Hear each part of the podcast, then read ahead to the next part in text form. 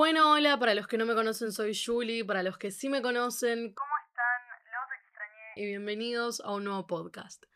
En el podcast de hoy vamos a estar tocando temas como lo es el éxito, como lo es la muerte y medio que la relación entre estos dos más que nada porque hay una frase que leí hace poco, no tengo referencias de dónde, no tengo referencias de quién es esta frase, pero es bastante conocida, siento yo, es como que la he visto y la he escuchado nombrar en un montón de lugares, pero no tiene como un autor muy particular, por lo menos no uno que yo haya encontrado, así que si ustedes saben quién fue, los invito a mandarme a mi Instagram, pero vamos a tomarla igual porque es una frase que me estuve repitiendo mucho estos últimos días, este último tiempo, estos últimos meses, porque siento que es muy importante, o sea, es una frase importante como para tenerla ahí siempre presente y siempre constante lo que esta frase representa. La frase dice, nadie murió por empezar de cero. Hay muchas formas en las que podemos analizar esta frase, o por lo menos formas en las que podemos dividir la frase para tomarla por distintos puntos filosóficos, si se quiere. Primero, tener en cuenta que estamos utilizando el morir como si fuese lo peor que podría suceder en estos casos, ¿no? A lo que interpreto yo de la frase es que uno puede fallar, a uno le puede ir mal en las cosas, puede, las cosas pueden no salir como uno quiere y nadie va a morir, a nadie le va a pasar nada por empezar de cero. Lo que hay que interpretar en cierta forma acá es no te vas a morir por fracasar, digamos, no te vas a morir si te va a ir mal, pero tomamos el morir como lo peor de lo peor, como lo peor que nos puede pasar, porque en cierta forma relacionamos el que nos vaya mal, relacionamos el fracasar como si fuese la muerte. O sea, lo tenemos como algo tan grave en nuestra cabeza, tan grave en nuestra vida, que la muerte es como algo con lo que lo podemos igualar. O sea, nadie murió por empezar de cero, como no es tan grave que te vaya mal, ¿no? Yo siento que la muerte y el éxito tienen varias cosas en común, o más que nada el éxito y también la falta del éxito, ¿no? Lo que el éxito no es. Eh, que vendría a ser que, o sea, ambas asustan, ¿no? Como que tanto la muerte como el miedo son esas dos, o sea, son bastante, van bastante de la mano y el éxito también va de la mano con el miedo. El éxito en sí y la falta del éxito también. Como que nadie sabe muy bien qué hay después. ¿Qué hay después de la muerte? ¿Qué hay después de que nos vaya bien en algo? Vieron que lo que dicen a veces de los sueños es que una vez que alcanzamos ese sueño, que cumplimos ese sueño, es como que, ¿qué nos queda después? Una vez que alcanzamos la felicidad después de moldear toda nuestra vida para encontrar la felicidad, es como que nos quedamos mucho con, con esa duda de qué hay después de la muerte, qué hay después del el éxito una vez que lo alcanzamos, una vez que lo encontramos, qué hay después de que me enamoré. ¿no? Por ejemplo, ese después de las cosas nos asustan, nos angustian, nadie sabe muy bien qué pasa, nadie sabe muy bien qué son, y siento que tanto la muerte como el éxito, o la falta de él, repito otra vez, por, por si no quedó claro, van bastante de la mano, ¿no? Ahora, ¿quiénes somos nosotros sin algo que mostrarle a los demás. Porque si nos ponemos a analizar qué es el éxito y por qué queremos ser exitosos y qué significa, ¿no? Ser exitoso, es lo podemos relacionar bastante con esto de tener que mostrarle algo a los demás o por lo menos esta idea de que nos recuerden por algo tener un repertorio de cosas que hemos hecho, que, que nos pasaron, que logramos, para que el resto lo mire y se acuerde de nosotros con una buena imagen. Tener una buena imagen para mostrarle al otro de las cosas que hacemos.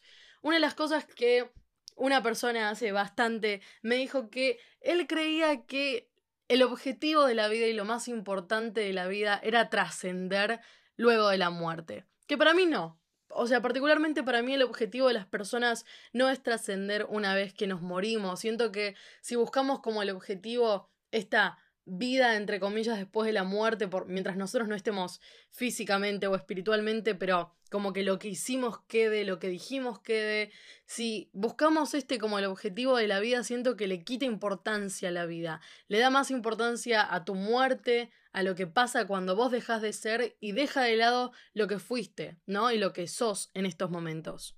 Yo siento que la búsqueda del trascender es como una forma de querer ganarle a la muerte, ganarle a esta idea de que nosotros eventualmente vamos a dejar de existir, vamos a dejar de ser y todo lo que hicimos en nuestra vida para nosotros no va a importar porque ya nos morimos, porque después no sabemos, no entendemos qué va a pasar. Si bien todos queremos dejar como una marca en el mundo, una marca a la gente que conocimos cuando estuvimos vivos, pero o sea, ¿es realmente el objetivo principal que tenemos como personas? Esto de ser exitosos para ganarle a dejar de ser o ganarle a convertirnos en nada. Otra de las cosas que tenemos que analizar de esta frase es esta idea del empezar de cero. O sea, nadie murió por empezar de cero. ¿Se puede empezar de cero? ¿Existe realmente una idea, una posibilidad de arrancar desde cero con algo? ¿Arrancar sin nada? Si hay todo un aprendizaje en el fallar, hay todo un aprendizaje que hacemos porque entendemos qué cosas tenemos que cambiar en los otros intentos y aprendemos en qué nos fue mal y aprendemos a cambiar la forma en la que sentimos esos sentimientos negativos que nos encontramos cuando fallamos. Y solamente empezando de cero podemos verlos, podemos entenderlos y podemos cambiarlos para que capaz en el segundo intento, en el tercer intento o en cualquier intento que sea, podamos mejorar y hacerlo mejor. Entonces, ¿hay realmente un empezar de cero cuando aprendemos en el medio? Epicuro decía, en una disputa entre personas amantes del conocimiento, gana más el que pierde debido a que aprende más que nadie.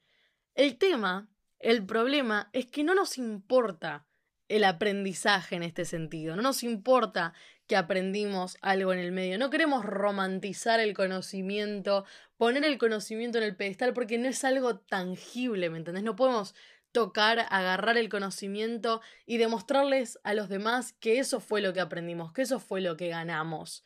No podemos presumir el conocimiento en este sentido, no podemos presumirle a los demás que está bien, fallé, pero mira todo lo que aprendí. ¿A quién le importa? A nadie. Lo único que nos importa es poder mostrar lo que ganamos, lo que aprendimos. Perdón, lo que ganamos, lo que aprendimos justamente no. Pero mostrarle al otro qué es lo que conseguimos. Y no hay mucha forma de mostrarle al otro qué fue lo que aprendimos. No queremos aprender. Tal vez queremos aprender, pero no es el objetivo principal, ¿no? Queremos ser exitosos, queremos que nos vaya bien.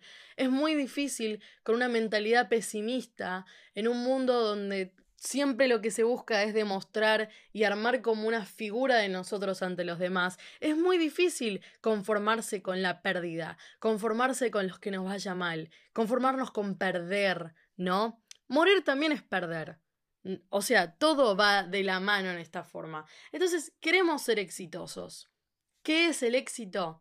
Para mí el éxito, una de las, digamos, descripciones más comunes vendría a ser ganar, cumplir las metas que nos proponemos y sobre todo ponernos encima de un otro, ponernos encima del otro en cierto aspecto particular de nuestra vida en lo que nos queremos como destacar, digamos. Pero también siento que hay una parte del, del éxito que nos hace sentir satisfechos, que nos hace sentir completos. O sea, todo esto que nos proponemos, todo esto que queremos lograr, lo que queremos ganar, lo que hacemos, una vez que lo cumplimos, una vez que somos exitosos en eso, nos sentimos completos.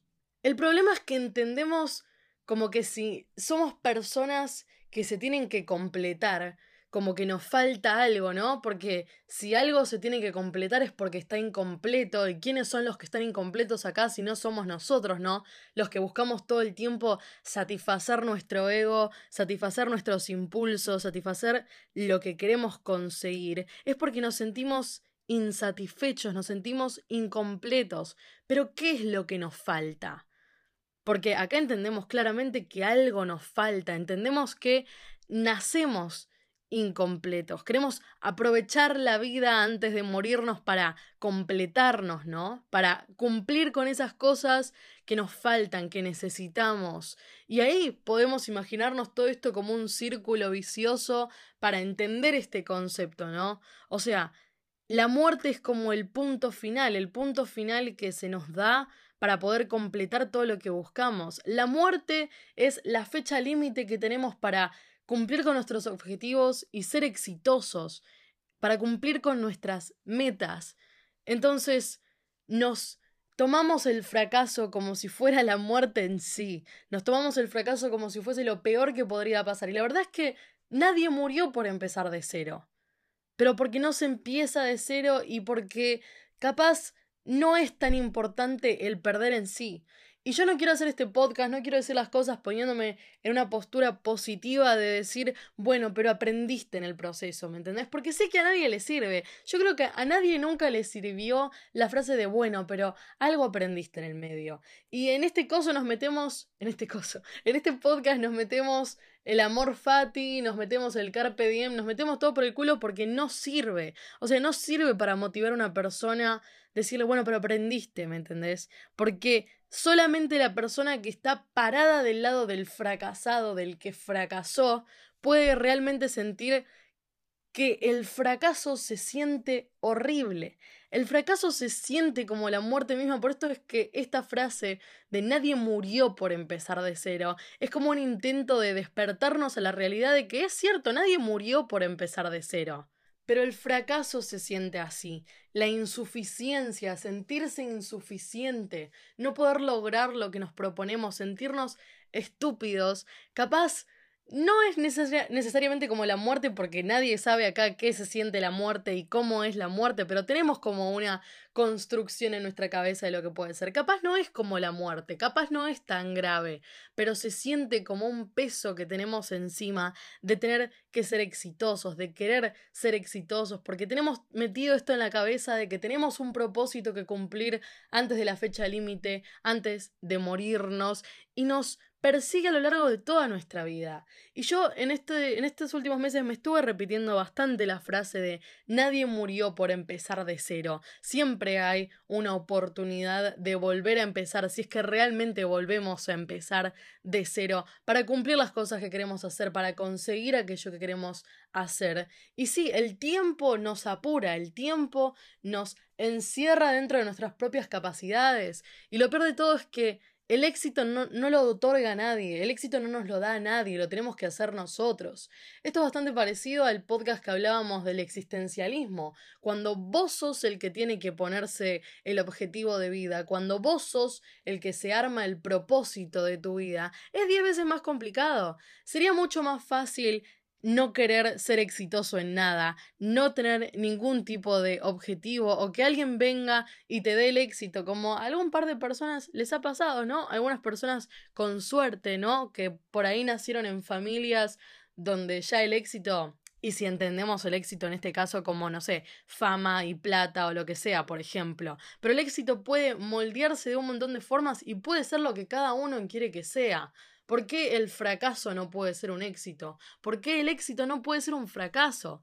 Son meras palabras, son palabras que usamos nosotros para describir cosas que sentimos, que pasan, que suceden, que de otra forma no encontramos cómo describir, pero el éxito trae consigo cierta parte negativa y el fracaso trae consigo cierta parte positiva. Entonces, ¿en qué se diferencian, no? Pero realmente, ¿no? En la vida real, cuando salimos de estos 15 minutos de podcast, cuando salimos de como eh, hacer esta autopercepción de, de lo que vendría a ser el fracaso y lo que vendría a ser el éxito para cada uno. Cuando nos paramos en la cotidianidad, ¿no? En el día a día, o sea, cómo nos sentimos nosotros por fuera de la filosofía, por fuera de todo esto, cómo nos sentimos como el sentimiento más puro, el sentimiento más crudo que tenemos. Apenas lo sentimos, apenas fracasamos, apenas nos va mal. Capaz cuando nos va mal en una prueba. A mí me pasa, por ejemplo, cuando subo un video y no tiene la repercusión que quiero. Cuando alguien no nos da bola. Cuando